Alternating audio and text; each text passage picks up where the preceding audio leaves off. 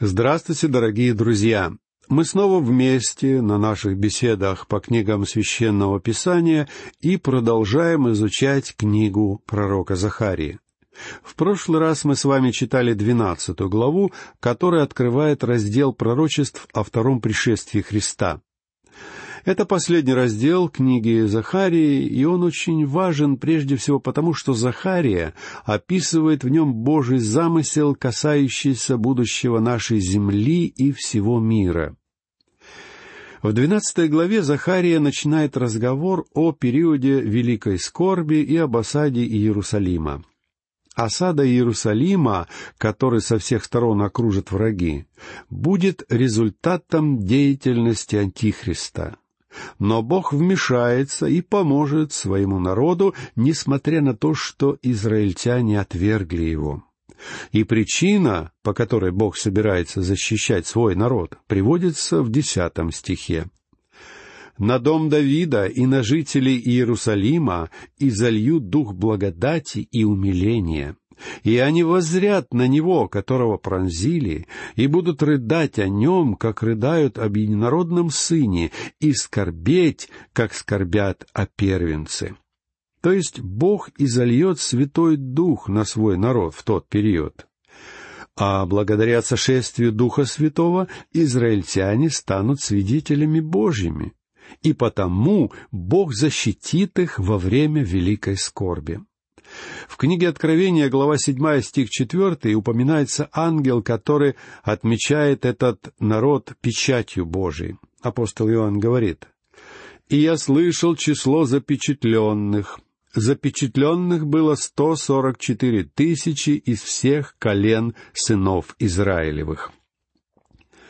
А значит, эти 144 тысячи представляют собой народ Израиля, который будет жить в этой земле. Причем данные слова Иоанна совершенно конкретны. В книге Откровения совершенно ясно сказано, что израильтян будет по двенадцать тысяч из каждого колена. И если вы сейчас утверждаете, что вы входите в число этих 144 тысяч, то значит вы сегодня еще не спасены.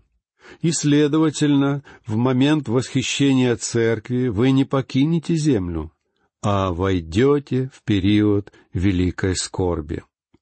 Поэтому данные 144 тысячи нельзя приравнивать ни к одной группе людей, известной нам сегодня. Это вполне определенные люди, принадлежащие к народу Израиля, и они будут запечатлены ангелом Божьим только тогда, когда настанет время великой скорби. Итак, из десятого стиха мы узнаем, что Бог будет защищать Иерусалим, потому что Он изольет на израильтян духа благодати. Но сегодня, друзья мои, Дух Божий может пребывать в нас с вами только одним способом. Вам не нужно искать, стенать, страдать, вам не нужно становиться суперсвятыми, чтобы получить Святого Духа. Все, что вы должны сделать, это прийти к Иисусу Христу как грешник и принять Его как своего Спасителя. И тогда Святой Дух Божий поселится в вас. Этот Дух станет пребывать в вас не потому, что вы какой-то необыкновенный или лучше других. Вовсе нет. Бог наделяет вас Духом по своей благодати, незаслуженно. И именно по своей благодати Бог поступит точно так же с Израилем. Бог спасает нас не благодаря нашим способностям и не благодаря нашей вере, но благодаря драгоценной крови Христа, умершего вместо нас. И когда мы, совершившие множество грехов перед Богом, в покаянии воззрим на того, который был распят за нас, мы, подобно этим израильтянам, будем рыдать о нем, как рыдают о единородном сыне, и скорбеть, как скорбят о первенце. В одиннадцатом стихе двенадцатой главы Захария пишет, что в тот день, когда пелена заблуждения спадет с глаз израильтян, поднимется большой плач в Иерусалиме. Использованное здесь сочетание «тот день» означает «день Господень», или же период времени, который начнется с восхищения от земли Церкви Христовой. Церковь покинет землю, а потом наступит великая скорбь. Затем на земле будет установлено тысячелетнее царство Христа, а сатана будет скован на тысячу лет. И уже потом все зло будет уничтожено, и начнется вечное правление Бога на земле. Вечное царство станет продолжением тысячелетнего. Только это уже будет не испытательный период, а постоянное вечное правление Бога. Избавление от бед и напасти люди получат только тогда, когда Христос придет на землю во второй раз и установит свое царство. Только Христос способен принести мир на землю. Вот о чем я призываю вас задуматься, когда вы будете изучать пророчество из книги Захарии. В декабре 1959 года с военно-воздушной базы Эндрюс в Мэриленд взлетел Боинг 707, направляющийся на восток.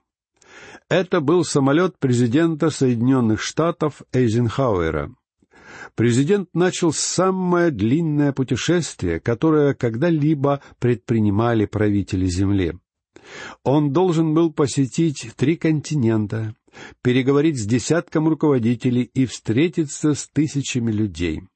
И основной задачей этого путешествия был мир. Президент Эйзенхауэр заявлял тогда, что старается добиться мира и справедливости. Конечно, это была похвальная и достойная цель, и он проделал за девятнадцать дней путь в тридцать пять тысяч семьсот километров, чтобы достичь ее. С того момента многие политические лидеры совершали подобные поездки, пытаясь принести на землю мир. В тот момент, когда президент Эйзенхауэр совершал свое путешествие, более миллиарда людей были на его стороне и молились за него, потому что мир хочет мира. Человечество желает мира больше, чем чего бы то ни было. Интересно, что Эйзенхауэр отправился в свою миротворческую поездку как раз в то время, когда мы празднуем рождение младенца Христа, когда мы славим Всевышнего и желаем мира всем людям доброй воли на земле. Честно скажу вам, что в 59-м году я тоже искренне молился о мире. Я молился о президенте и об успехе его поездки. Но в то же время я не верил, что президент или какой-нибудь другой человек может добиться постоянного мира на Земле.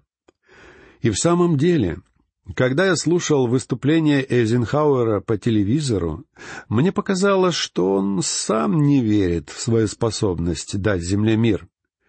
Я не думаю, что он по-настоящему строил такие грандиозные планы. Он был военным, и наверняка не питал иллюзий относительно реальности жизни. Но я думаю, он все-таки надеялся ослабить напряжение, чтобы отсрочить трагический момент развязывания новой войны. А также он хотел устранить непонимание и неверные представления об Америке. В последующие годы выяснилось, что только младенец, рожденный две тысячи лет тому назад, может дать нам надежду на постоянный мир. Только Он способен принести мир на землю. И его не случайно называли князем мира. В его планы входит намерение установить вечный мир на земле, и у него есть замысел, касающийся будущего земли.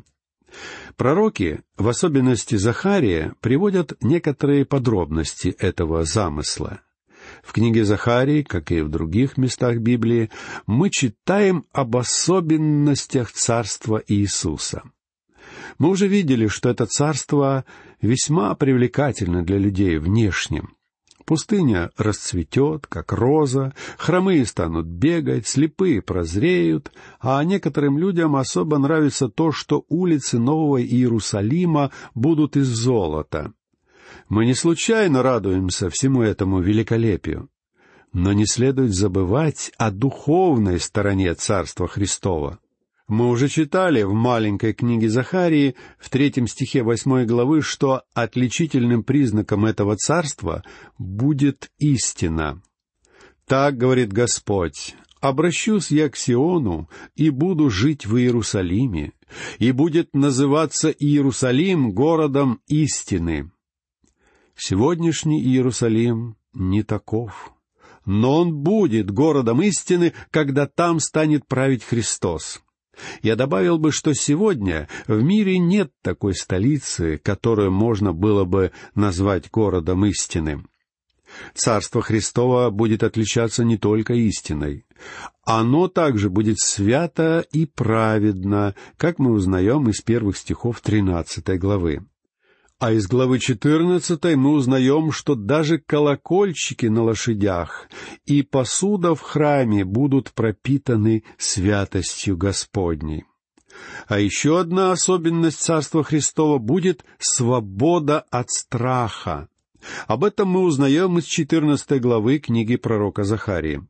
И кроме того, это царство будет радостным, как мы уже видели из десятой главы стихи шестой и седьмой и укреплю дом Иудин, и спасу дом Иосифов, и возвращу их, потому что я умилосердился над ними, и они будут, как бы я не оставлял их, ибо я Господь Бог их, и услышу их.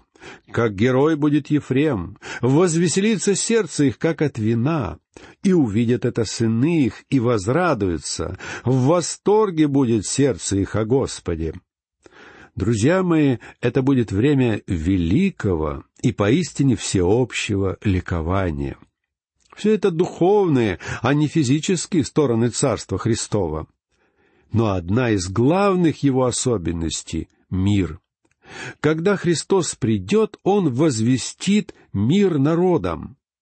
Захария пророчествует нам о Божьем замысле, в результате которого на земле установится вечный мир.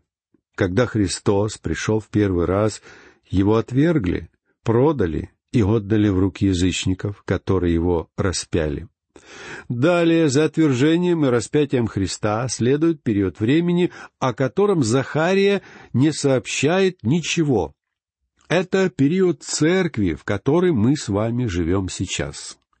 А завершится он с приходом злого пастуха Антихриста.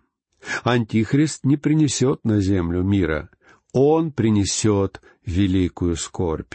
Его всемирная диктатура закончится пришествием Христа, который установит на земле свое царство. Вот о чем рассказывает Захария в тринадцатой главе, которую мы с вами начнем сейчас изучать. И эти пророчества Захарии следует воспринимать буквально. Многие люди в наше время считают, что у Бога нет будущих планов, связанных с народом Израиля. Но они думают так, потому что не верят словам Бога. Мы не можем отмахнуться от этих глав из книги пророка Захарии. Если вы так поступаете, значит, вы не очень-то верите в богодухновенность Писания. Как мы видели из двенадцатой главы, в самом центре Божьего замысла стоит Иерусалим. И в последних трех главах книги пророка Захарии, двенадцатой, тринадцатой и четырнадцатой, название Иерусалима упоминается двадцать один раз. Друзья мои, Бог не стал бы так часто повторять это название, если бы не имел в виду буквальный Иерусалим. Он не говорит о Лондоне, Париже, Берлине, Москве или Пекине. Он говорит о городе Иерусалиме в буквальном смысле слова. Достаточно интересно, что когда президент Эйзенхауэр в те далекие дни совершал свою миротворческую поездку, он не посетил Иерусалим. Да и многие другие главы современных государств не обращают на этот город особого внимания. Однако лучшие исследователи Библии утверждают, что этот раздел Писания, где то и дело упоминается Иерусалим, следует понимать буквально. Позвольте мне прочесть вам цитату из комментариев доктора Мерила Анджера книги Захарии. Вот что он пишет. Только буквальное понимание этих пророчеств о возрождении и об обращении иудейского народа к Богу в момент второго пришествия Христа может считаться удовлетворительным. Склоняясь же к любому переносному толкованию, мы неизбежно будем игнорировать исходное предназначение пророчеств Захарии в целом и их непосредственный контекст. Будем сводить содержание этой книги к бессмысленной мистике, погружаться в трясину неточности и путаницы. Читая эти слова, я говорю Аминь. Потому что поиск высшего духовного смысла в конкретных пророчествах равноценен отрицанию богодухновенности Слова Божьего. Итак, давайте приступим к чтению тринадцатой главы Захарии. Послушайте первый стих. В тот день откроется источник дому Давидову и жителям Иерусалима для омытия греха и нечистоты. Мы уже определили, что слова «тот день» относятся к великой скорби и тысячелетнему царству. Христос придет на землю в конце периода великой скорби, и потом Он учредит свое царство. Этот стих не относится к первому пришествию Христа. Ведь в тот раз Христос не открыл никакого источника для дома Давида и для жителей Иерусалима для омытия греха и нечистоты. Тогда израильтяне, наоборот, отвергли своего Спасителя, они распяли его. Апостол Павел пишет в послании к римлянам, глава 10, стих 3.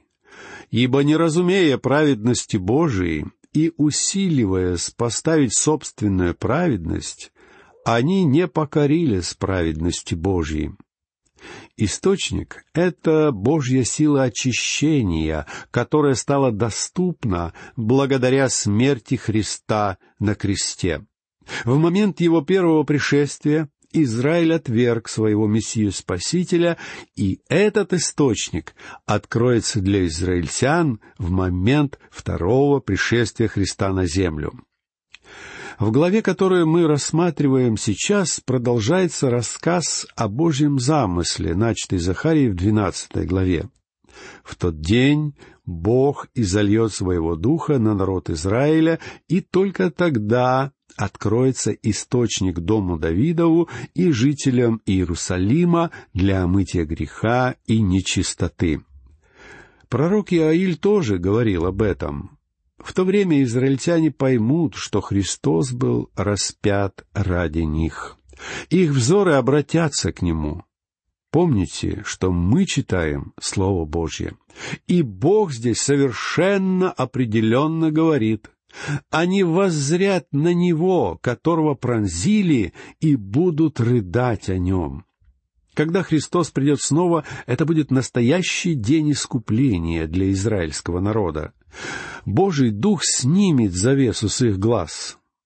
Хотя апостол Павел ясно пишет, что эта завеса может быть снята и сегодня, если они будут готовы отказаться от своих грехов.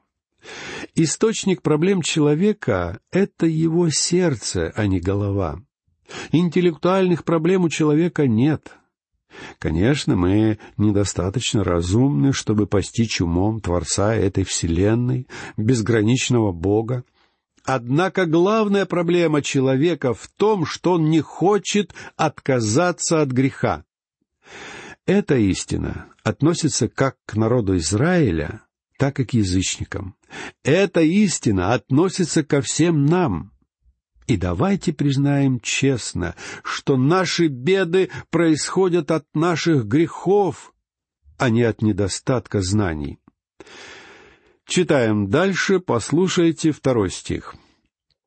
«И будет в тот день, — говорит Господь Саваоф, — я истреблю имена идолов с этой земли, и они не будут более упоминаемы, равно как лжепророков, и нечистого духа удалю с земли. И будет в тот день. Захария снова и снова говорит, что это произойдет в тот день. «Я истреблю имена идолов с этой земли». Когда народ Божий был в Вавилонском плену, израильтяне исцелились от идолопоклонства, они отказались от него. В Дании и Вифиле перестали поклоняться золотым тельцам. Но они по-прежнему пользовались маленькими терафимами и прочими фетишами. Даже сегодня многие так называемые цивилизованные люди думают, что если они будут носить на шее какой-то амулет, он защитит их от зла. Вот и народ Израиля занимался подобным идолопоклонством. А кроме того, они увлекались астрологией. Равно как лжепророков и нечистого духа удалю с земли, обещает здесь Бог. Нечистые духи — это бесы. Мы живем в мире, в котором бесы действуют очень активно, и в настоящее время на них обращают большое внимание. Возможно, такая демоническая активность свидетельствует, что последние времена близки. Но, честно говоря, мне кажется, что бесы действовали всегда. Этот отрывок так важен, потому что он единственное место, где нам говорится «бесы будут устранены с земли в период тысячелетнего царства». В книге Откровения, глава 19, стих 20, написано, что лжепророк и антихрист будут изгнаны с земли. «И схвачен был зверь, и с ним лжепророк, производивший чудеса пред ним, которыми он обольстил принявших начертания зверя и поклоняющихся его изображению. Оба живые брошены в озеро огненное, горящее серою. Таким образом, мы знаем, что во время тысячелетнего царства лжепророк и антихрист будут находиться в огненном озере, а дьявол или сатана будет скован и брошен в бездну. В книге Откровения ничего не говорится об окончательном изгнании бесов, но логично думать, что в то время бесы тоже будут изгнаны и где-то заточены. По крайней мере, мы знаем, что на земле их не будет. И мир удивительнейшим образом изменится, когда в нем не станет идолопоклонства и бесов. Вот какую удивительную картину рисует нам пророк Захария в тринадцатой главе. Итак, друзья, на этом наша сегодняшняя беседа подошла к концу. В следующий раз мы продолжим чтение тринадцатой главы, рассказывающей о последних временах. А сейчас я прощаюсь с вами. Всего вам доброго. До новых встреч.